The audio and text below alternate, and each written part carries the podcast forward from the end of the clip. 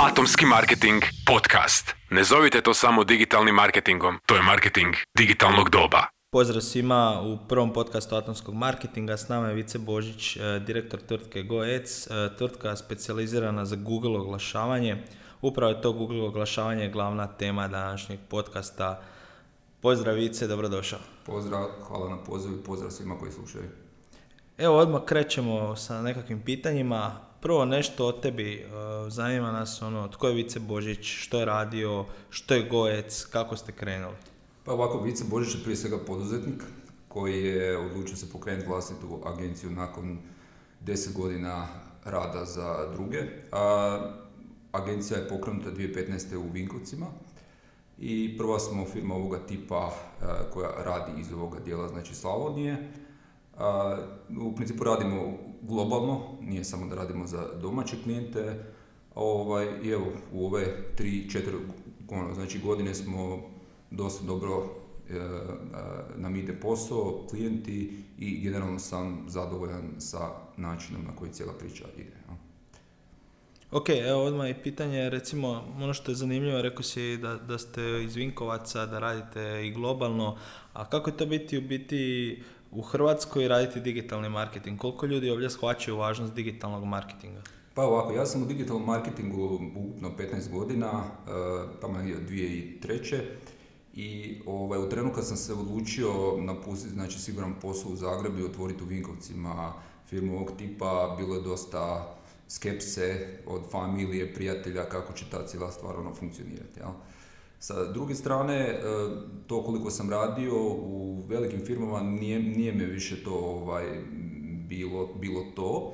Malo me povukao taj neki poduzetnički poriv i u tom smislu ovaj, odluka je, budući sam tu iz Vinkovaca, zapravo da probam firmu tog tipa da pokrenem. Nije bilo znači, lagano i tim više što tema je još takva digitalni marketing gdje kao neko ko je prošao zapravo cijelu branšu u smislu od 2003. Dakle, kad su tek počeli ono, novci se planirati za digital, pa evo ono do sada, dosta stvari se pokrenulo na bolje, ali također ima dosta prostora za napredak. U tom smislu rad sa stranim klijentima koji možda bolje ono, percipiraju digital i svačaju njegove prednosti, lakše nam je prebroditi tu neku početnu fazu gdje ne moramo ono nužno prezentacije raditi u smislu što je to digitalni marketing, koje su ono, njegove prednosti i tako mhm. dalje. I zapravo e, priroda posla je ovoga kojega e, ono, znači, radimo da možemo iz Vinkovaca raditi za cijeli svijet. Znači nije tipa da imamo neki ono, ono frizerski salon ili pekaru pa smo tu ono, gdje jesmo, nego zapravo e, radimo globalno.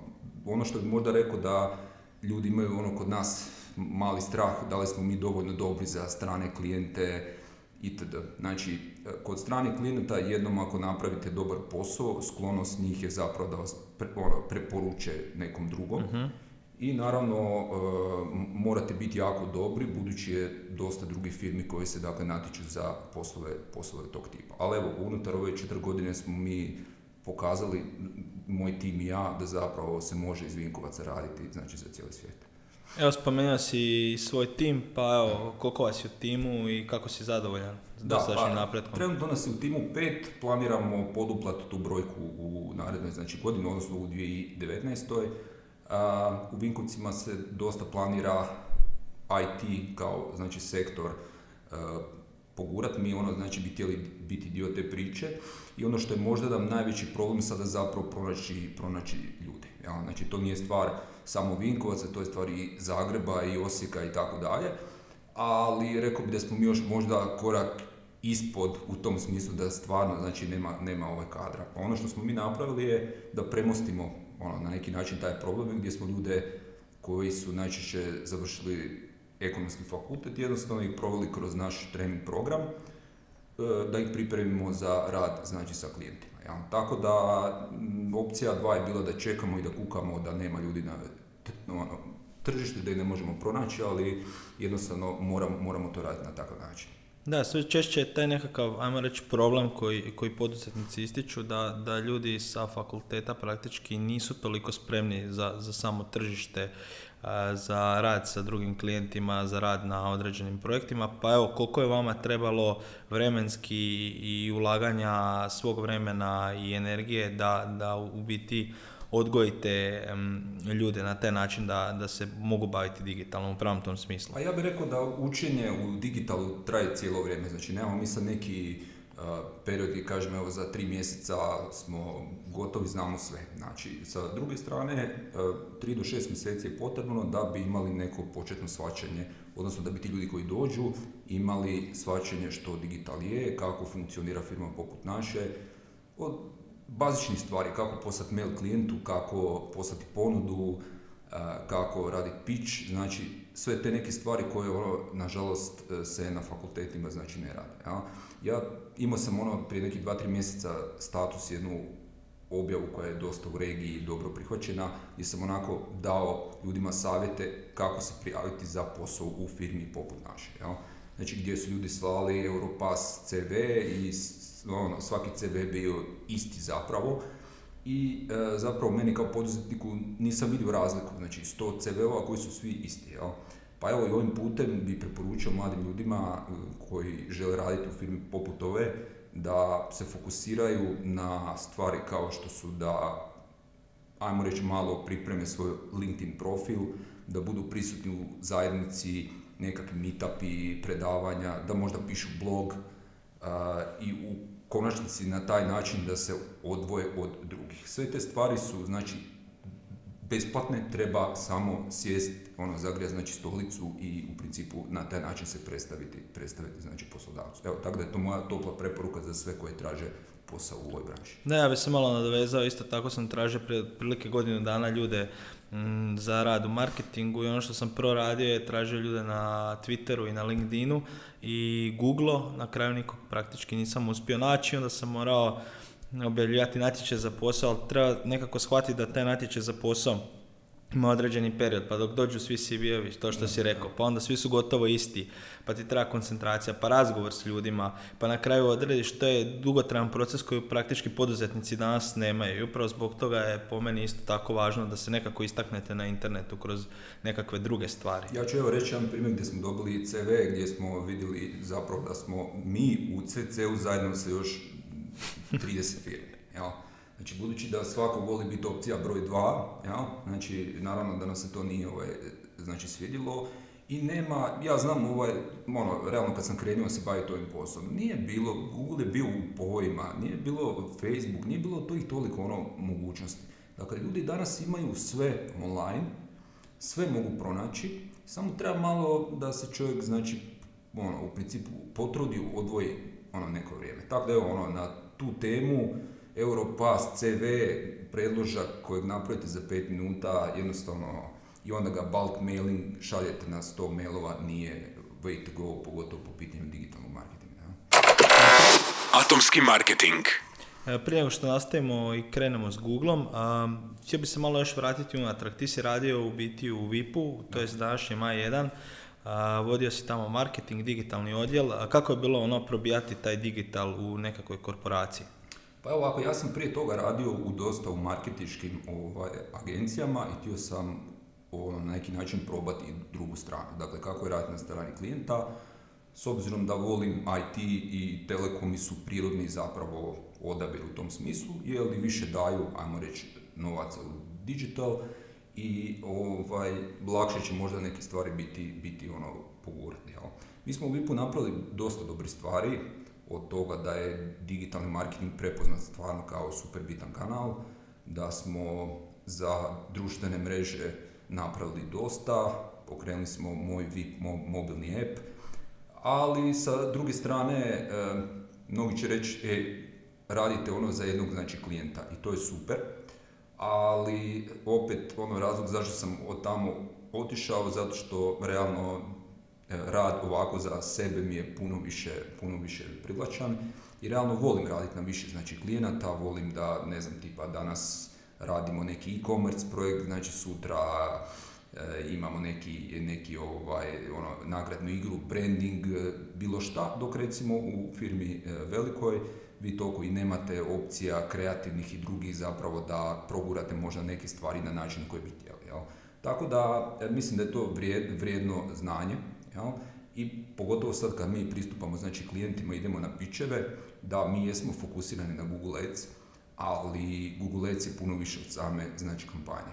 Od vama treba nekakav plan, trebate vidjeti mjerenje, trebate vidjeti kako se Google Ads uklapa u cjelokupni media mix, a da bi to mogli treba vam jedno cjelovito zapravo znanje koje možete steći iako radite na strani klijenta i neke marketinške dakle, agencije. Tako da je to u kratkim znači crtama to. Ne zovite to samo digitalnim marketingom, to je marketing digitalnog doba. Evo, priči si spomenuo da ste vi specijalizirani samo na Google. Koliko je u biti važno u današnje vrijeme u kojem imamo jako puno digitalnih agencija koje se bave svime, biti specijaliziran samo na jedno područje? Pa evo ovako, znači, e, raditi sve da bi agencija radila sve, odnosno bila full service, to u pozadni treba jako veliki broj ljudi. Kod nas e, na tržištu i našem i u regiji dosta je novih znači, firmi tog tipa pokrenute koje se zovu full service. Međutim, najčešće se radi da su to dvoje, troje ljudi i onda zapravo ovaj, nije, nije, nije to baš tako. Mi smo odabrali fokus uh, na Google Ads upravo iz razloga zato što nam je lakše branding raditi u tom smislu, lakše nam je raditi prodaju i vidimo evo nakon godina, dvije, tri, da nas ljudi zovu radi toga. Naravno, dosta klijenata zove i traži osim Google i Facebook i te neke stvari, to znači sami u principu ne radimo, ali imamo određene partnere koji ako baš postoji velika potreba za tim stvarima, nastojimo e, e, u dogovoru sa njima klijentu to ponuditi. Moje neko promišljanje je zapravo da ne možete biti e, majstor za sve, odnosno ako ste majstor za sve niste za ništa, tako I je, taj fokus, iako se nam prvo ljudi plaše, aha, ja ću morat odbiti posao ili što ako klijent hoće neke druge stvari, morat ću reći ne, da ću ja prihodovat na temelju, mislim, to je stvar jako čudna, e, jer zapravo taj strah nije, ona, nema neke temelje, zato što onda e, praktički nas ovaj, kad zovu, već ljudi kažu Google team, ja? znači Google e, team koji radi super znači ove kampanje, ja? versus još jedna firma tog tipa, od njih 150, 200 koje su već znači prisutne. Tako da fokus e, ima svoje prednosti, pogotovo ako je fokus globalno.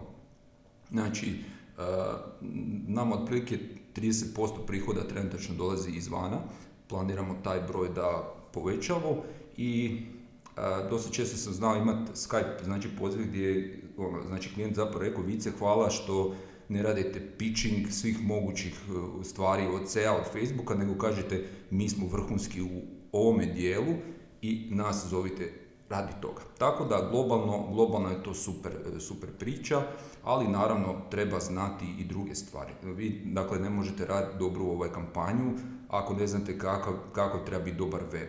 Znači ne možete kampanju mjeriti ako nemate postavljeno tracking. Znači ne možete klijentu savjetovati kako Google uklopiti u druge ovaj, marketinške znači, kanale, ali ono, ako niste sigurni oko toga kako to treba ići, koliko novaca u tom smislu. Jel? Tako da nama je fokus se pokazao sada jako dobra, dobra stvar, jer fokus skalira brže nego full, full service. Da, u biti i, i najviše se izgubi klijenata na način da da recimo agencije kažu ili tvrtke nebitno, um, e ok, mi ćemo se sad fokusirati, mi sad radimo evo recimo sve i svašta i onda naprave lošu kampanju nekim drugim stvarima, ok, jednu možda rasture i onda klijenti kažu, e žao mi je, potrošili smo puno novaca, više nećemo biti kod vas. Tako da uvijek bolje biti iskren i fokusirati se isto po meni na jednu stvar i, i to rasturiti. Moram priznati da nam dosta često upiti dođu od uh, tvrtki koje su pokušali raditi s takvim full service firmama i zapravo nisu zadovoljni. Kaže, želimo, malo smo se opekli u tom smislu, želimo eksperte baš za to područje. Što je i logično zapravo, evo, ako znači, želite kupiti neki produkt, da li ono ga želite kupiti, ne znam, tipa TV novi, e, da li ga želite kupiti u trgovini koji prodaje samo TV-ove ili u nekom ono, trgovačkom centru koji osim TV-a prodaje i, i hranu, cipele i ono, neke druge stvari. Jel? Tako da jednostavno lakši je branding, lakši je prodaja, scaling firme, na takav način, iako kažem, mi nismo samo da radimo znači kampanje, nego jednostavno sagledamo the big picture što je sve potrebno da se to znači napravi. Od, od trackinga, od planiranja, od utjecaja na druge channele, tako da na prvu se čini jedna stvar, ali zapravo da bi ta jedna stvar ono funkcionirala treba pet, šest drugih stvari u paketu sa njom, sa njom da dođu. Ok, reci mi odmah kad si to već spomenuo, koje sve Google onda alate koristite e, da bi postavili jednu kvalitetnu kampanju? E, znači, koristimo naravno Google Ads kao, kao ovaj alat za postavljanje ovaj, samih znači, kampanja. Koristimo alate kao što su Google Keyword Planner, Google Trends, Analytics, znači sve su to nekakvi ovaj, toolovi koji ono, omogućavaju nama da planiramo kvalitetno ovaj, znači, kampanju. Dosta dobar primjer, u principu radimo dosta seminara, je klijent kaže, e, e ali mene niko u principu na Google no, ono, znači ne traži, nema svrhe da mi vrtimo oglase. I onda ja otvorim, na primjer, taj Google Keyword Planner i vidim da ima čovjek, odnosno ono, njegova firma 500 pretraga mjesečno. Ja? Znači, kod nas dosta marketinga se radi ono na slijepo, uh, rekao bi i pogađaju se neke stvari. Ja? Google nije ono one size fits all na način da Google će da popravi sve moguće ono probleme u firmi, ali može dosta često dati uvid kvalitetan u to. Tipa primjer, da li više klijenata dobivamo putem desktopa ili mobila, da li više klijenata dolazi iz Zagreba ili iz Vinkovaca. Ja? I onda zapravo da ne temeljimo dalje marketičke napore na temu nekih prepostavki, nego na temelju brojki. Ja? Tako da ima i drugih e, tulova znači, koje u principu koristimo, ali ovo su, ono, ta tri, četiri su nekako ovaj, najčešće u praksi, u praksi imamo. Još jedna dobra stvar kod digitala, zašto obožavam digital i zašto ja biti većinu posla radim na digitalu je ta što se sve može pratiti. I praktički za sve klijente možete osigurati, praktički možete točno znati koliko ljudi je došlo na, na određene kampanji i koliko je recimo bilo konverzija, što u biti onda praktički klijentu dajete ključne i konačne rezultate. To je, to je rekao bi pogotovo, naravno da je to za sve bitno, ali pogotovo je bitno za male tvrtke koje onako preuču svaku kunu i gledaju znači e, da ju pametno potroše. E, u tom smislu mi jako veliku pažnju e, stavljamo na planiranje kampanje, da to nije samo evo ajmo mi sad pokrenuti, dođe brief u petak u pet, mi u subotu već ono znači nešto pokrećemo. Znači postoji neki proces plana, postavljanja, jer ako se to preskoči najčešće stvari ne budu takve kakve bi mogle biti. mi dosta radimo na edukaciji znači klijenata, ali isto tako i savjetuju ih na način da oni misle, aha, najviše prodaje mi dolazi, ne znam, iz, e, iz Vinkovaca, Pule, Splita, a zapravo vidimo i da najviše prodaje iz znači Zagreba dolazi. Jel? Tako da mi naravno znamo naš posao vrhunski i nije da se pravimo da znamo klijentov posao bolje nego oni, ali dosta često kad spojimo te dvije stvari dobijemo spoznaje na način da je klijentu puno lakše reći u narednom kvartalu, godini, aha, imamo sad brojke točno što radi, što ne. Tako da je uporište u brojkama, odnosno u mjerenju nam je jako, jako bitno da bi mogli raditi kvalitetne stvari. A, koje kampanje klijenti najčešće koriste? Znam da postoje razlike vjerojatno između domaćih i stranih, pa evo možeš malo o tome. Pa ovako, e, za domaće tržište većina ljudi percipira Google Ads kroz search oglase. Dakle, to su oni oglasi kad upišete neku ključnu riječ i oglas se pojavi u rezultatima pretrage. No, Google eh, koji je, evo, prošle godine više se ne zove Google AdWords nego Google Ads, a, osim tih promjena je zapravo uveo i hrpu različitih drugih ovaj, kampanja, od display, remarketing, RLSA, Gmail, shopping ovaj, kampanje, kampanje za mobilne appove, znači puno je tu sad dodatnih stvari koje se mogu, mogu raditi. Ja. A, tvrtkama koje tek kreću sa ovaj, Google Adsima bi preporučio search, znači jednostavno kroz search da, da vide da li će Google imati za njih znači smisla i onda postepeno širiti uh, to i na druge znači kampanje, display, YouTube i slično. Ono što bih rekao vezano uz YouTube, moram priznati da mi malo, uh, kako bih rekao, žao da domaće tvrtke ne koriste YouTube na malo više kreativne načine. Većinom je to copy-paste TV spota, znači 15 sekundi TV spot koji se vrti, samo se copy-paste na YouTube i to je to. Ja. Vidio sam neke primjere, čak i ove neke stvari koje smo mi radili e, za naše klijente, gdje je zapravo video snimljen samo za YouTube i baš u kreativnom smislu je prilagođen za tu platformu i tu vidimo puno bolji efekt nego samo copy-paste TV spota. Shopping imamo ovaj kampanja koje još kod nas nisu znači dostupne se ne rade, to je pogotovo vani za e-commerce jako, jako bitno, ali generalno vidimo da i Google tu u regiji ulaže dosta i vremena i na seminare i na podršku, tako da bi rekao zapravo da puno je bolje stanje sad nego tipa ono prije par godina oko toga što je sve moguće i kako, kako raditi. Atomski marketing. E, reci mi, a kakva je razlika onda između tih naših domaćih gdje si rekao da se popravlja cijela ta situacija i stranih klijenata? Na šta se oni fokusiraju, koliki su njihovi budžeti i slično? Pa strani klijenti definitivno, mi smo radili i za Australiju, za Kanadu, UK, UK pogotovo, gdje mm, nemali broj puta budžet u odnosu na domaće klijente i do 5-6 puta veći. Ja? Znači jednostavno puno više ulažu, a djelomično je zato što cijene klikova su, ono, ajmo reći, na tim marketima puno veće, ali općenito vrlo brzo se postigne dogovor, dok klijentima domaćim, pogotovo koji koji tek pokreću znači kampanju, dosta treba vidjeti, ajmo neki manji budžet pa vidi kako će to ići, pa drugi, treći mjesec znači širiti.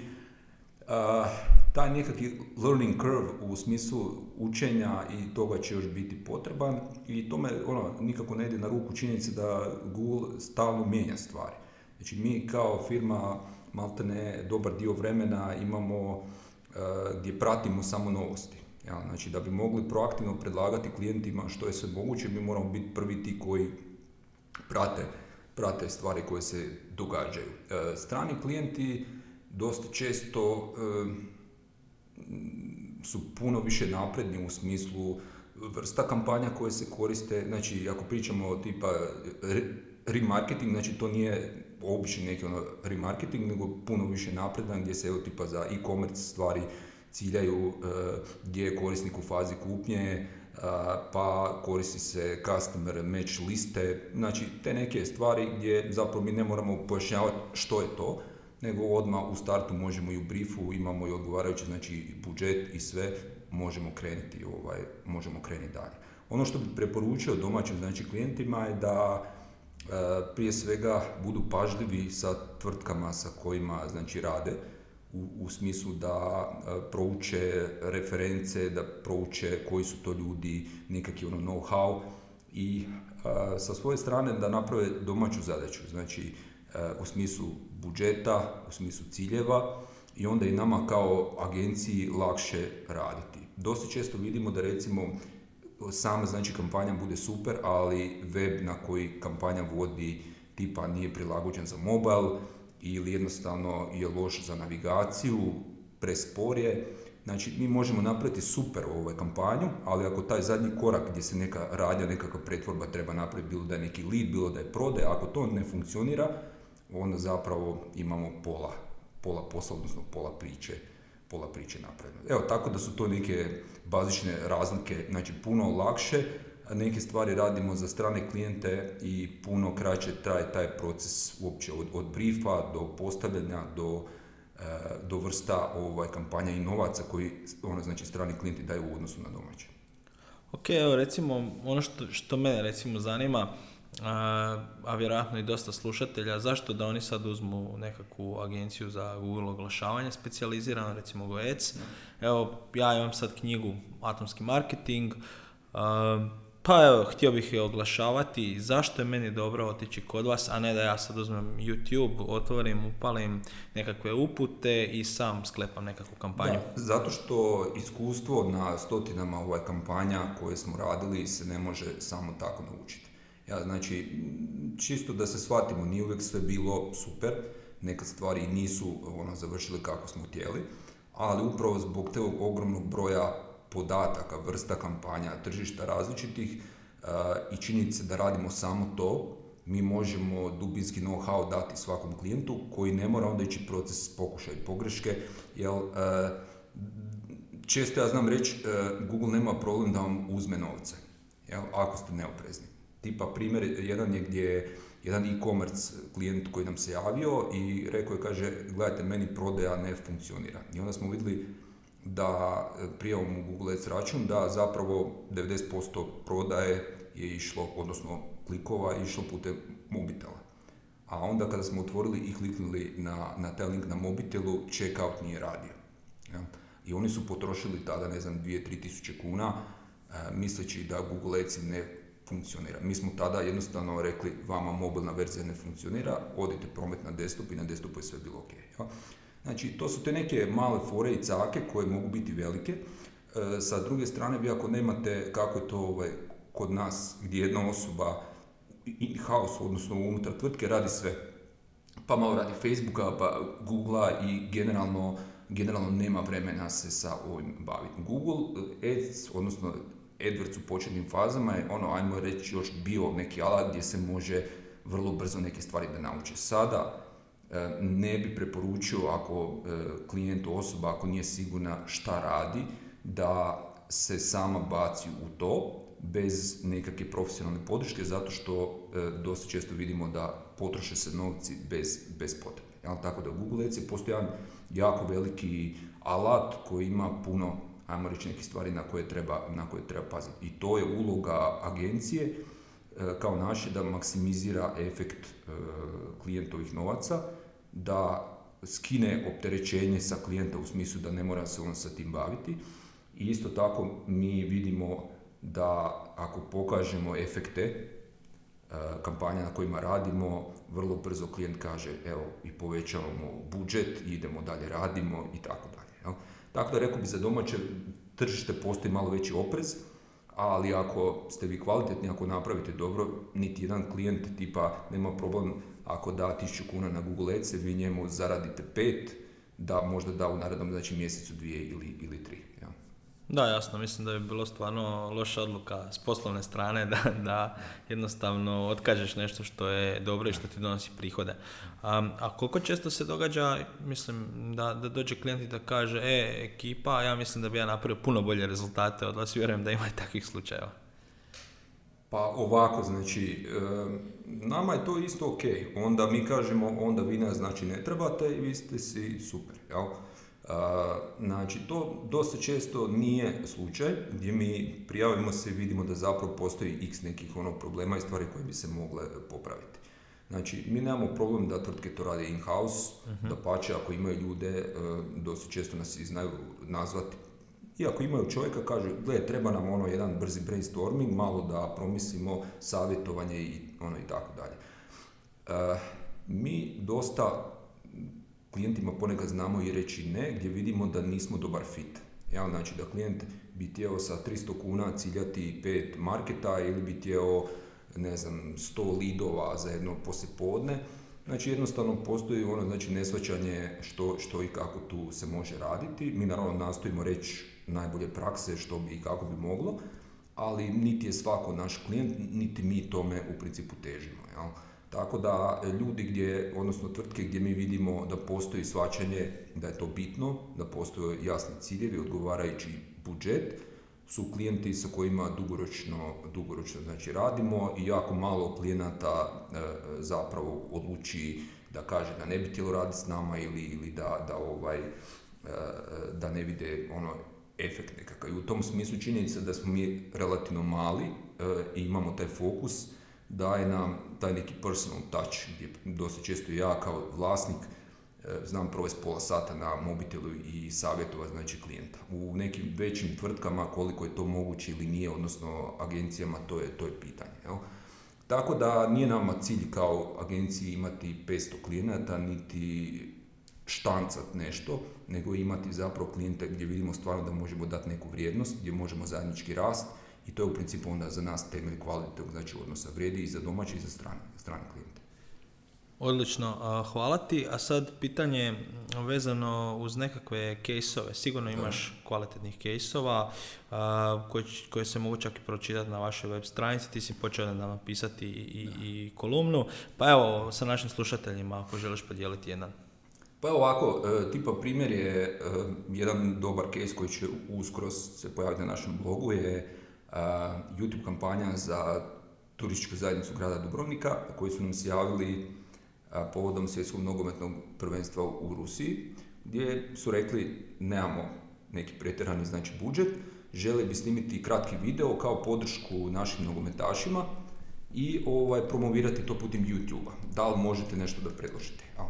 Evo smo mi malo onako preko vikenda ovaj, si dali truda, složili nekakvi predlog i krenili targetirati, targetirati ovaj, područje Moskve, znači nekakvi radijus gdje, gdje je bila sama tekma i mislim da smo ostvarili negdje 70 tisuća e, pregleda u tih par, par dana po cijeni mislim da je bilo jedna, jedna do dvije lipe. Ja? Znači, to je jedan super efekt uh, gdje da se išlo tradicionalnim putem u smislu da se radi tradicionalni TV zakup, nema šanse prije svega vremenski da bi se to napravilo, a, a s druge strane neke opcije targetinga i pogotovo cijene, isto tako nema teorije da bi bile takve ono kako jesu. Jel?